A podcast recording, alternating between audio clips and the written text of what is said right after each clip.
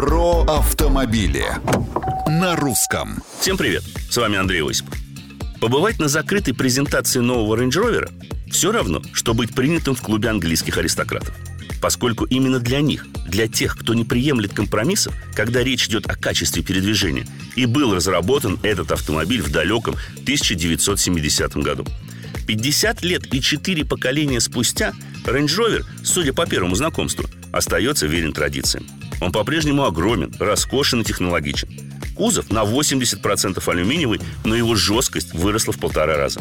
Как и прежде, есть длиннобазная модификация. И впервые для этой модели будет доступна семиместная версия с тремя рядами кресел. Для России поначалу предложат три мотора. Две трехлитровые дизельные шестерки мощностью 250 или 350 лошадиных сил и один бензиновый V8 объемом 4,4 литра, развивающий 530 сил. Тут я не удержусь и погрущу о настоящем британском V8. Новый мотор покупается у BMW, и его история, мягко говоря, не впечатляет. Привод, как и прежде, полный, но теперь передние колеса могут отключаться для лучшей топливной экономичности.